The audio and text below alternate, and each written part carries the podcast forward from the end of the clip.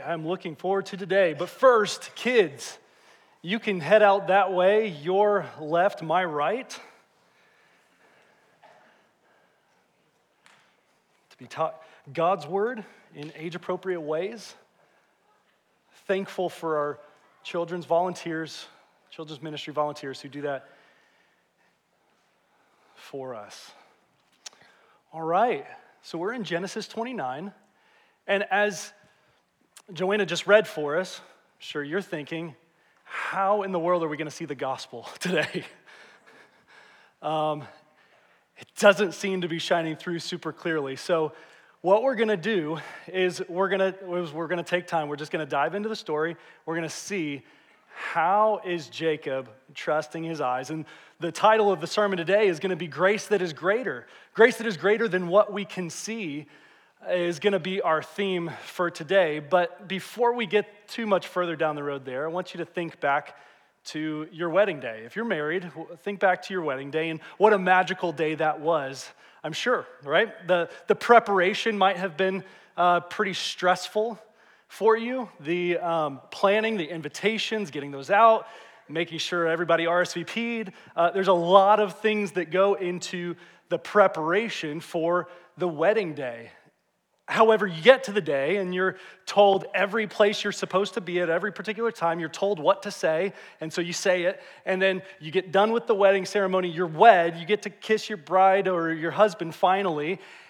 And then you go to the reception. And at the reception, there's probably the most stress free, anxiety free, just most magical part of, uh, at least when I remember, the day, which was the first dance. The first dance, you're at the ceremony, and maybe you didn't have a first dance. I recognize not everybody does, but at our first dance, and what I want you to do is to think about okay, either what was the song that you danced to at your first dance, um, or if you didn't have a first dance, what would have been the song that you maybe wish you would have danced to? I'm to list off a couple and see if any of these are your first dance. First one, At Last by Etta James. Anybody with to the first dance to At, at Last? Right? Oh, it's beautiful. I'm surprised nobody did. Elvis Presley's Can't Help Falling in Love with You. Anybody dance to that? No? Okay. Anybody Ed Sheeran perfect? Oh, you're just looking into your spouse's eyes. You are perfect. Or maybe Frank Sinatra, the way you look tonight. Maybe you had a day wedding and that didn't fit. maybe it was This Will Be by Natalie Cole. Or maybe you're more of the country flavor, and so Loving You Is Easy by Zac Brown Band was more your flavor. For us, Emily and I, we sang to Josh Groban's. Um, let me remember. just kidding, just kidding. Don't tell her, she's in kids' ministry. when You Say You Love Me, it's a beautiful song. Maybe I didn't mention yours or what you would have said, but whatever yours was, I'm sure it was magical. However, today, as we read Jacob's story, we see two weddings take place. The second one, for sure, probably the first dance would have been one of those songs. Oh, the way you look tonight. But the first one, probably was more along the lines of U2's hit song, something, or, or wait, what is it? Still haven't found what I'm looking for. what a terrible first song that would have been. First dance, still haven't found what. Uh oh. But for Jacob, this was probably his reality. Yet God's relentless grace will show up this morning and will show us our big idea that we've already mentioned that God's grace is greater than what we can see. So let's look to see how he got into this predicament. And as we come to our text this morning, I'll ask you to bear with me. Uh, we're going to get to two main points, but let me set a little bit of the stage here as we get going, give a little context as we dive in.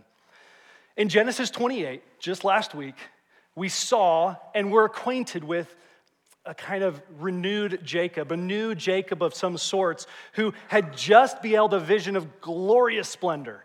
He saw a ladder, angels going up and down this staircase, Yahweh standing above the staircase, and he received a rock solid promise. Yahweh says, Behold, I am with you and will keep you wherever you go. I will not leave you until I have done all that I have promised to you. Oh, beautiful. We see a sprout of faith in Jacob's life as he paints a picture of what God's faithfulness to him was going to look like. And here at the beginning of chapter 29, Jacob is continuing his journey northeast toward the Mesopotamian region. So, as part of our context here, verse 1, we see this rejuvenated Jacob, this kind of pep in his step Jacob. Look there in verse 1 with me as we still kind of get this context. Verse 1 Then Jacob went on his journey. The phrase here, Jacob went on his journey, could literally be translated, he picked up his feet. That's interesting this is actually the only place in the whole Bible, in the whole Hebrew Old Testament, where this phrasing shows up. And what it tells us, we get the idea that Jacob got going with vigor. So after the vision, Jacob's got a vigor to his step. And it's a good thing because he had only, uh, as a, to Bethel, where he sees this vision, had only traveled about 50 miles from Beersheba, which is his home town where his parents still live. So to put this journey, uh, so, so he would have to travel another 450 miles before he actually got to the land that he was going.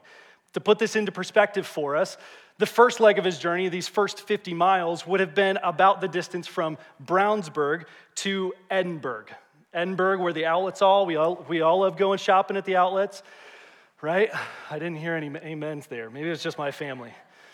Jacob, though, had 450 more miles to go to complete this 500 mile trip. And so, if let's just say you just keep heading south on I 65, I mean, you would breeze right through Louisville, get to Nashville, and still have 200 more miles to go before you made it to Birmingham, Alabama, which is about 500 miles that he went on foot.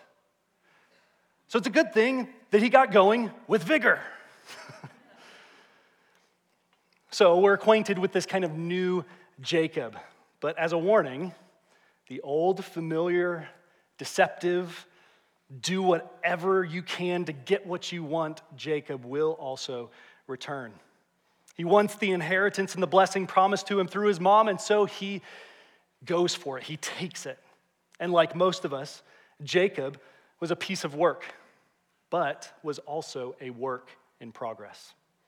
And this is most accurately seen in, in our text this morning in what Jacob sees. In what Jacob sees. So he becomes focused on a couple particular things in our text this morning. So we kind of see a contrast here where Isaac's eyesight failed, his dad's eyesight was failing.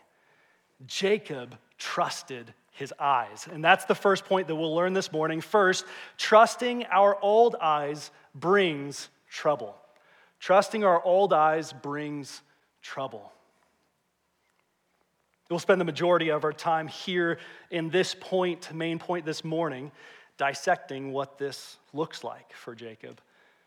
And what we're saying very simply is that Jacob trusted his eyes to a fault. What I want you to be on the lookout for in our text this morning is, the, is all of the kind of words that have to do with what Jacob is, is seeing with his optical orbits, okay? What is he seeing? And that will tell us what he is trusting. Right away, beginning in verse 2, we are introduced to a couple of words that provide for us a thematic backbone, the thematic backbone of our passage. These words are going to be very important to note as we go through our time this morning. So let's just look back down. Let's start reading in verse 2 to see what these words are. Look at the first five words there with me. As he looked, he saw. Okay, as he looked, he saw. In Hebrew, this is just two words. There's a prefix that kind of gives the and and he in there as well. But this is really just two words here. Basically, looked and saw.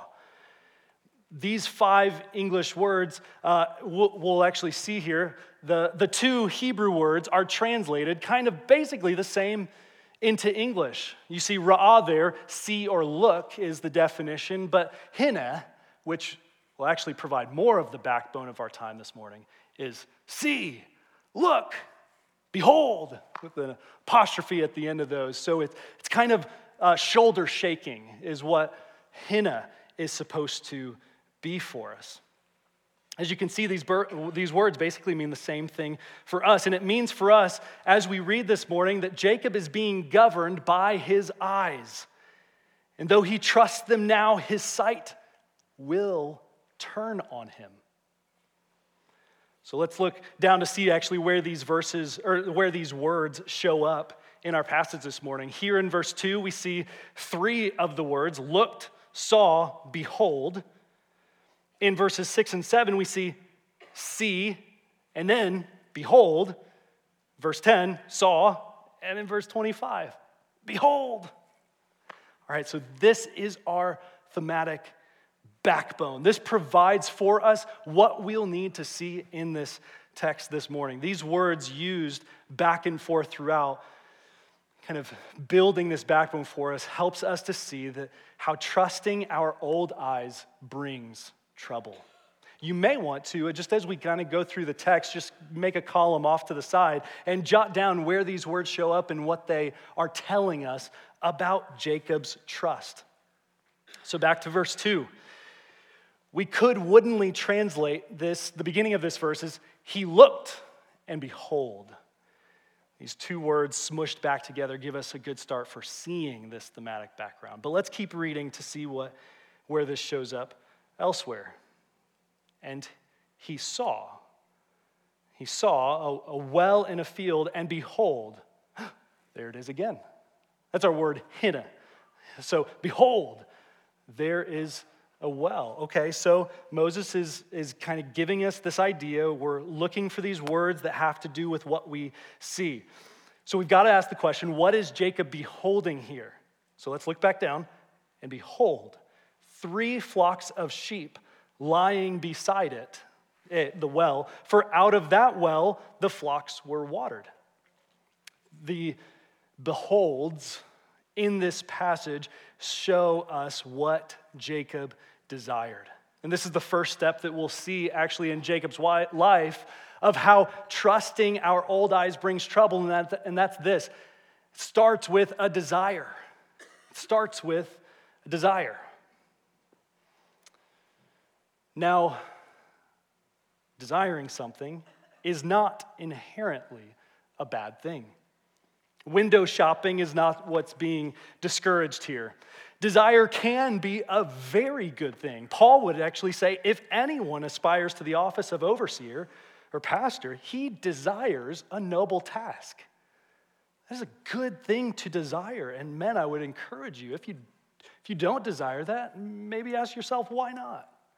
Are there areas in your life, characteristics, character qualities about your life that you're saying, man, maybe I'm just not lining up here to where I could be? encourage you. Seek the Lord and ask Him to grow those areas in your life.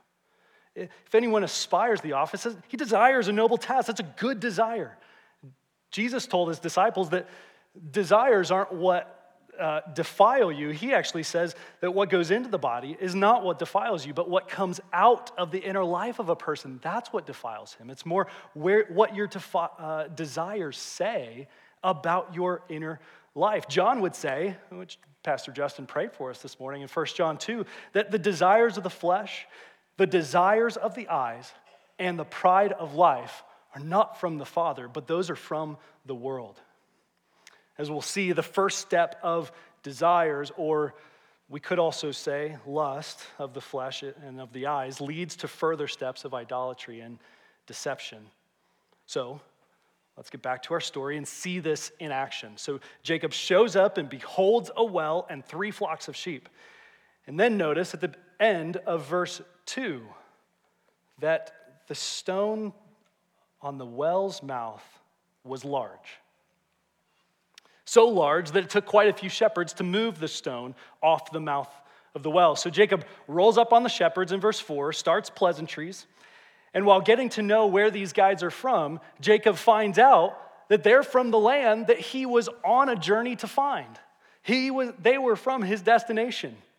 He quickly asks if they know, and if everything is well with Laban of Nahor. Nahor would have been Jacob's maternal great grandfather, so Rebekah's grandpa.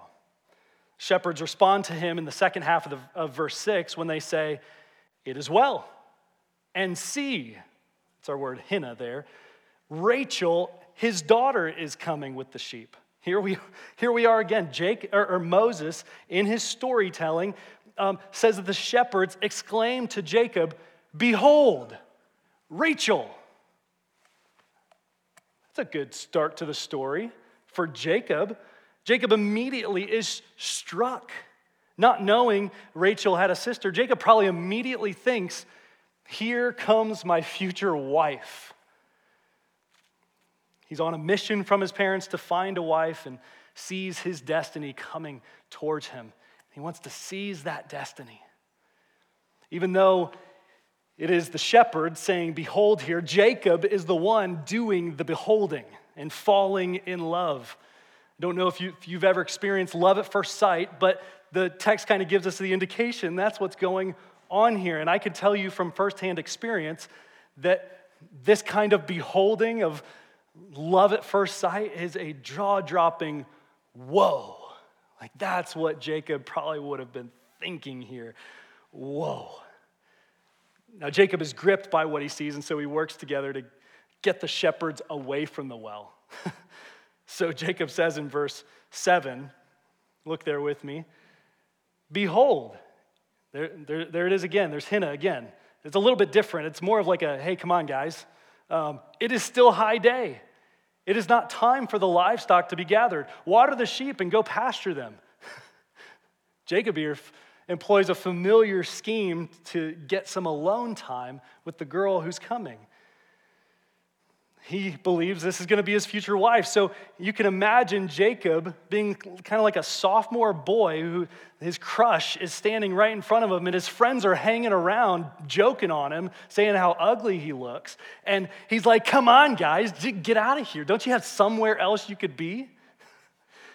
Jacob wants to get some alone time. And so he says, guys, like, go just pasture the, the sheep, water them quick, and go.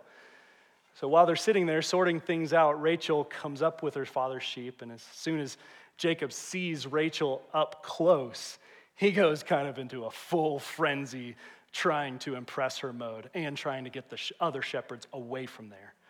So look back at verse 10. Now, as soon as Jacob saw Rachel, the daughter of Laban, his mother's brother, and the sheep of Laban, his mother's brother, Jacob came near and rolled the stone from the well's mouth. he is like, if it takes rolling the stone off the well to get these shepherds out of here, and also if I can show my strength to Rachel a little bit, maybe something can happen. Now, we don't know again if this is just an uncommon feat of strength or if it was a rush of adrenaline or hormones. Uh, or if Jacob just happened to be a strapping young man able to move a rock this size that three plus shepherds couldn't move. It seems pretty remarkable. Before we go much further, did you catch that another one of our Hebrew words popped up here in verse 10? Look back there with me. Now, as soon as Jacob saw, pause, there it is again. This is one of our look see words. Jot that over in your column if you're, if you're doing that. So, what did he see and what does that show about what he desired? Well, Jacob saw Rachel, the daughter of Laban, his mother's brother, and the sheep the sheep of Laban, his mother's brother. The repetition here of who these belong to now actually foreshadow for us in a couple chapters what Jacob will be stealing away from Laban, his uncle. He then goes on in verse 11, he kisses Rachel with a, a familial kiss of greeting. So there's no real sexual connotation here at all in this kiss. However, we're going to see that after he makes the, con- the family connection with her, that his mouth begins to water a little bit. He makes clear to her, hey, I'm your cousin. And she is like, okay, you know, that's interesting. And he, he tells her what the relationship is. And no doubt she had heard stories about her Aunt Rebecca, who was whisked away to marry an exorbitantly wealthy, distant relative. Even though Jacob's kiss was innocent, Jacob's longing looks are emphasized even more, kind of like a cherry on top, by what he does after he moves the stone from the well's mouth. So look back at the end of chapter or of verse 10. He watered the flock then at the beginning of 11, he kissed Rachel. Now, those two actions, those two actions of watered and kissed, those two words in Hebrew sound similar. It would have been a literary, uh, audible device cluing that these were actually words that were to be seen together as a pair, communicating one thing the connection shows Jacob's intense desire for Rachel and the flocks, for the sheep and the shepherdess. In our language, you could say that Jacob's mouth was watering as he longingly looks both at the flock and at Rachel. So, what does Jacob do? Well, he trusts his old eyes. He trusts his old, do whatever it takes to get what you want ways. Laban we see next in the story, runs out to greet him. And at this point, Jacob meets his new enemy. Now, he doesn't realize it yet. He thinks Laban is an uncle of integrity. And so he goes in and he tells Laban his story. He says, he tells them all of these things. Most likely, he did not tell him about all of the deceptive uh, practices that he had done to Esau. Probably didn't tell him he stole the inheritance, stole the blessing, ran away, didn't want to probably make himself out to be a coward, said, I'm on a mission from my parents, from your sister. But nonetheless, he goes into Laban's house and confirms that he is indeed his sister's son. Laban welcomes him in and finds and gives him refuge in his house. And so, after a desire, though, we see in Jacob's life that then a deal is made. And that leads us to our second step of how trusting our eyes brings us trouble, and that's when a deal is struck. Now, remember, at the end of chapter 28, Jacob receives a promise from God and then seems to strike a deal with God. God, if you do this, this, and that, then you will be my God seems to think himself as quite the deal maker. And because of that, we come to the really the climax of our story. After a month of Jacob being there and working with him, Laban seems to honorably ask Jacob how he can pay him, more than likely to keep him around for a little bit longer. Free labor or cheap labor is always nice. Jacob wants a wife, and so again, he thinks he'll attempt to strike a deal to marry Rachel. Both the daughters are presented to Jacob, and Leah, the older, is described as having weak eyes. Rachel, the younger, then, is beautiful in form and appearance. And the climax of the whole story is revealed at the beginning of verse 18. If you look there with me, Jacob loved Rachel. He found the love of his life, and it was expressed. He loved her because he had seen her and knew this is the wife that I desire. This means that he, so he placed his love on her, chose her over her sister. He thought she was gorgeous, and so he loved her. Now, lest we compare these two women, believing that one is a beauty and the other is a beast, the word used here to describe Leah's eyes could also, along with weak, be translated gentle, soft, or tender. I think actually some of those rightly describe what's going on here. Some translators want to contrast Rachel's astounding beauty with Leah's lack of astounding beauty, it seems as though. But there's no clear indication that a contrast is going on. Even the word but in here uh, could be translated and or but. In even comparison, sometimes you use the word but to just show the greater. Uh, after the, in the NFL draft, there's one quarterback that's got really good vision, but the other quarterback has great arm, is really mobile. We do this in comparison. And so, comparison is what's at play here. Now, what does this mean for us? It means that the beauty of both is what's being described. Leah's gentle, tender eyes are the standout characteristic for her.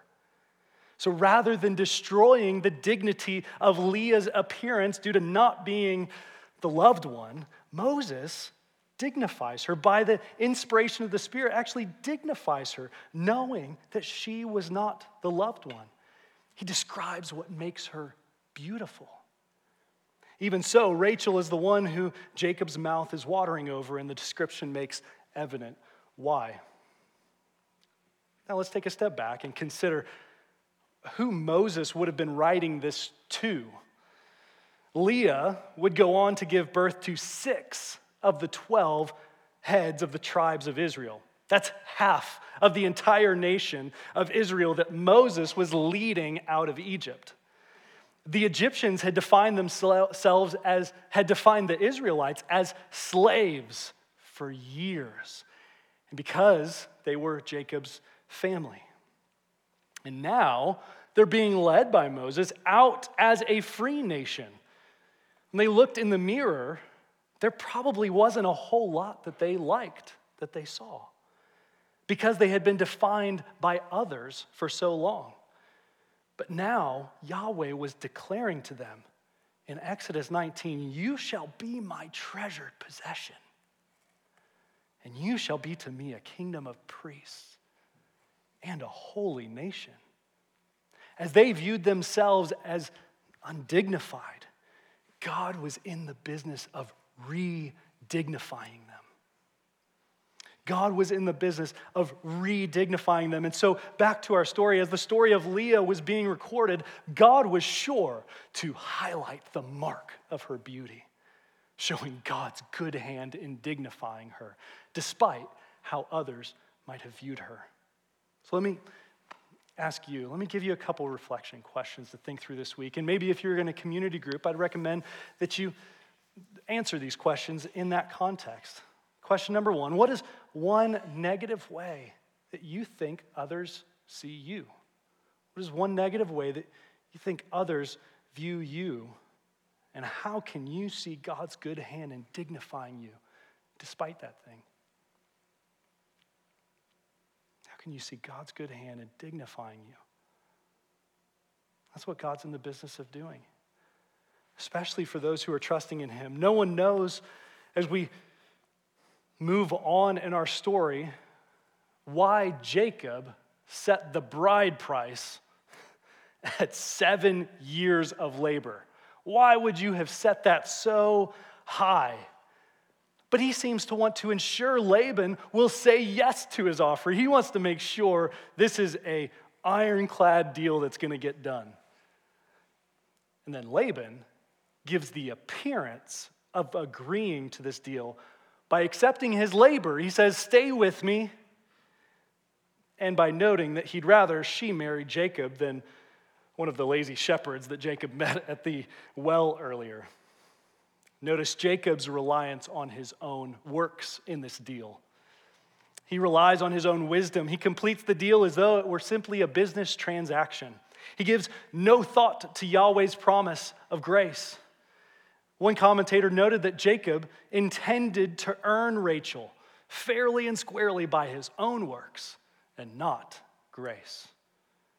He could have stayed and continued to work with integrity for Laban, he could have prayed and waited for God to give him a wife. He could have asked a few more questions about the customs of Laban's people. But Jacob is focused on what he can see. God's grace, though, is greater than what we can see. I wonder what deals have you made without respect to God's promises, God's own grace in your life? What desires have you sought without going to the Lord in prayer? Was reminded of the old hymn the other day as, my, heard, as I heard my wife singing it over one of our kids. What a friend we have in Jesus, all our sins and griefs to bear. What a privilege to carry everything to God in prayer. Oh, what peace we often forfeit. Oh, what painless, needless pain we bear. All because we do not carry everything to God in prayer. Is this what you do in your decision making? Or do you forfeit peace? Do you needlessly bear pain? Jesus makes it clear in Matthew 6 when he says, When you pray, that active prayer is a normal part of Christian living. And, brothers and sisters, it's, it's how we are going to build a culture of discipleship here at Parkside. We go to God in prayer for ourselves, for our own situation. We go to God in prayer for our family. Go to God in prayer for other church members and for unbelievers. We trust God's promise more than other promises we may receive. We trust Him more than what our eyes can see, more than our flesh, and more than advertisements to get more stuff. We trust Him. Jacob seems to have trusted Laban's promise more than God's promise. And when you make a deal, trusting your old eyes, apart from seeking God's wisdom, trouble is sure to follow. This brings us to our third step of how trusting our old eyes brings trouble this morning, and that's in a deception. A deception. So we've seen a, a desire lead to a deal, which results in a deception. After finishing his seven years of labor, Jacob requests to finally marry his betrothed. Jacob might show some naivete here because he doesn't seem to realize who he's dealing with he doesn't mention the name of the wife he'd like to marry. In verse 21, see there. Then Jacob said to Laban, Give me my wife, that I may go into her, for my time is completed. He doesn't say her name, and so the text and the story leads us to believe that Laban was probably more than happy to say, Yes, you can marry one of my daughters. Had Jacob requested Rachel, maybe we would have expected Laban to cause another deception, work up something else, or to make Jacob aware of his customs. We'll never know, but the way that Jacob asked his question gave Laban the perfect, wide open door to literally pull the wool over his eyes. The party Laban then threw was a fabulous feast. Presumably, one in which there was much flowing wine and much food. Jacob probably had a little too much to drink that night, celebrating the completion of his hard labor and the joining with his beautiful new wife, Rachel, or so he thought. Brides in those days would have remained veiled until the wedding night. And it was in the dark of night, probably while inebriated, that Jacob welcomed Laban's daughter the one with the gentle eyes, to his tent and consummated his marriage to her. After the parentheses of verse 24, we read in verse 25 about the morning after as the sun began to rise. Look there with me in verse 25. And in the morning, Hannah, behold! Although this time it's more of an uh oh it was Leah. If that isn't the pure, unadulterated definition of anticlimactic, I don't know what is. More than that, for Jacob, this had to be the ultimate punchline. The deceiver has been deceived. The younger who usurped the older has now been tricked looking for the younger and being usurped by the older. That was the custom. Jacob didn't like customs, he went around customs. He didn't like this custom, that's for sure. The deceiver had been deceived. Deceived. Laban uh, even used Jacob's own bag of tricks to deceive him. Jacob had first fed his father in the dark. So, probably over the course of the seven years that Jacob was working, he probably you know, let Laban know different things about how that had actually gone down. So then Laban threw a feast to wine and dine Jacob before deceiving him in the dark of night. And it worked. Jacob was in bed next to Leah. He desired a wife and he got one. He desired Rachel, but he would have to work another seven years for her. Wisely, he received his payment on the front this time. He asked for it up front. So he struck another deal for the wife that he desired. But gaining her would not solve his problems. When we trust our old eyes, trouble will follow. After fleeing family conflict in Beersheba, Jacob's decisions here in Haran in the Mesopotamian region brought way more, conf- way more family conflict. And actually, the rest of the book of Genesis will just be one long story of Jacob's own family conflict. Trusting our old eyes brings trouble. When our desires cause us to make unwise deals, the end of our wayward ways is bitter deception. When we sin, we are making a deal with God's enemy for what we think will bring us joy, maybe just a little bit of happiness. And it will. It will bring us a little bit of happiness, enough to make it seem worth it for a moment.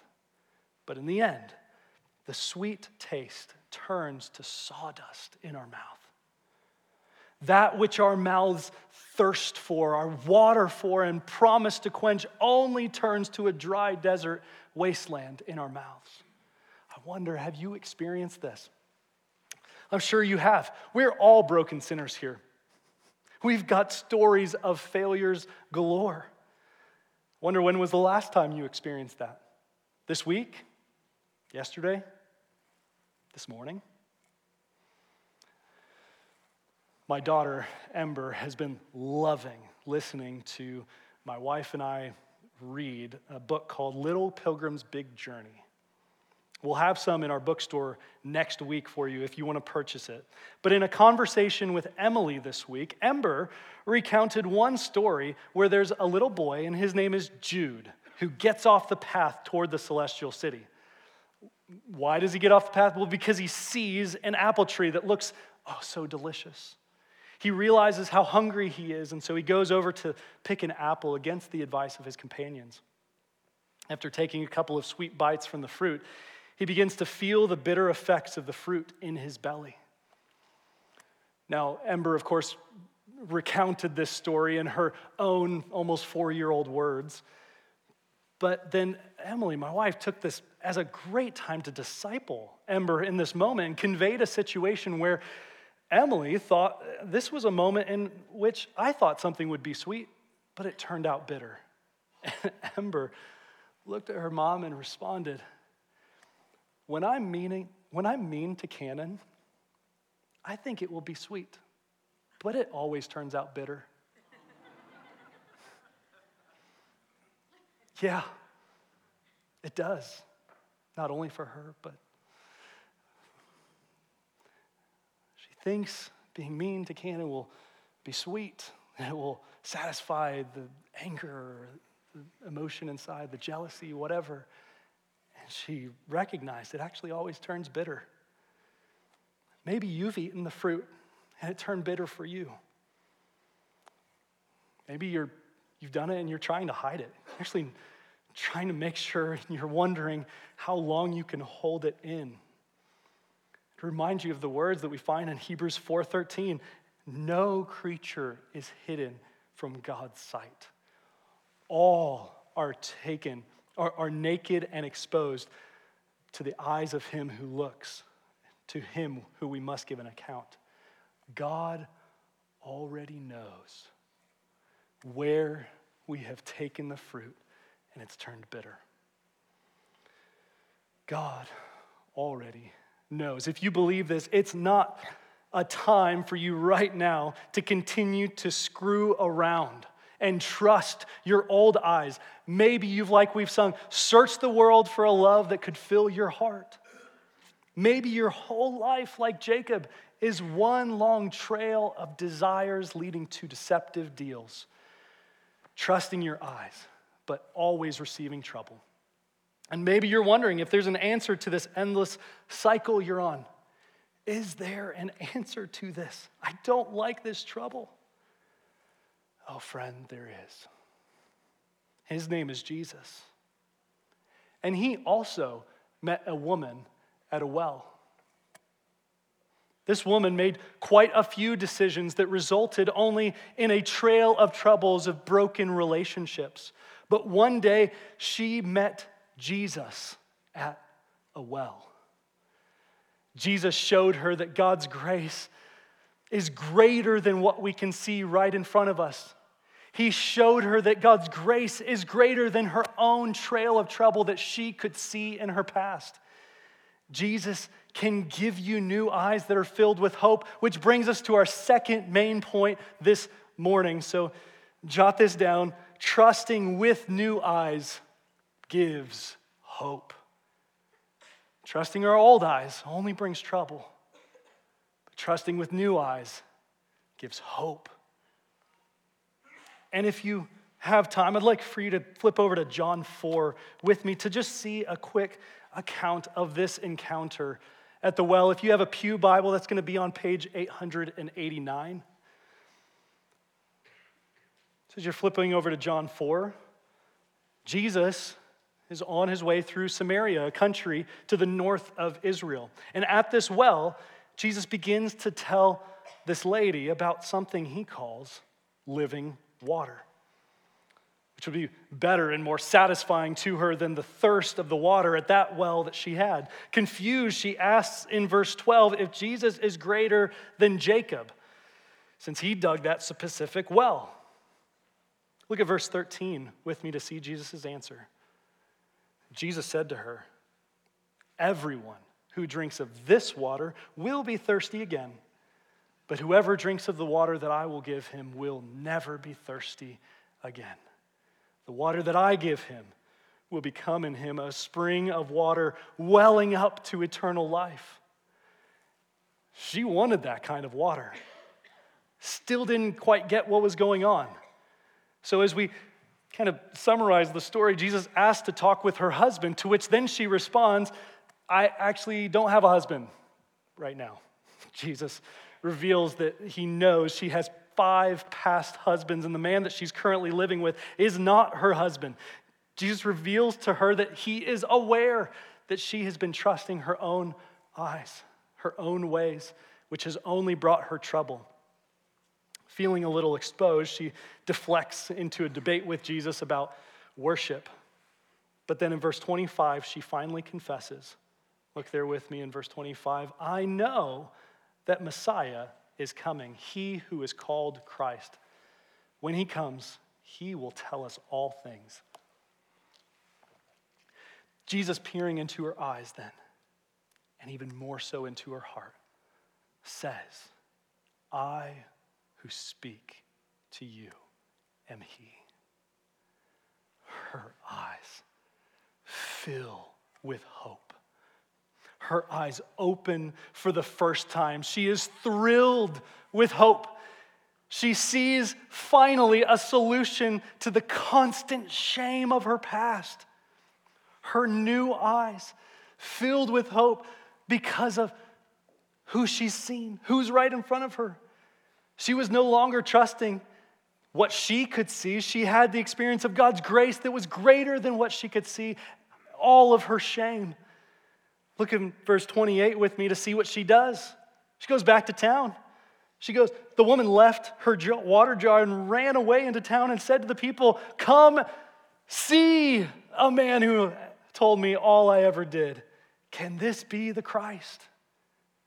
Notice what she says Come see a man. Trusting with new eyes gives hope. What Jesus offered to this woman was not better circumstances, it was not an, another new husband.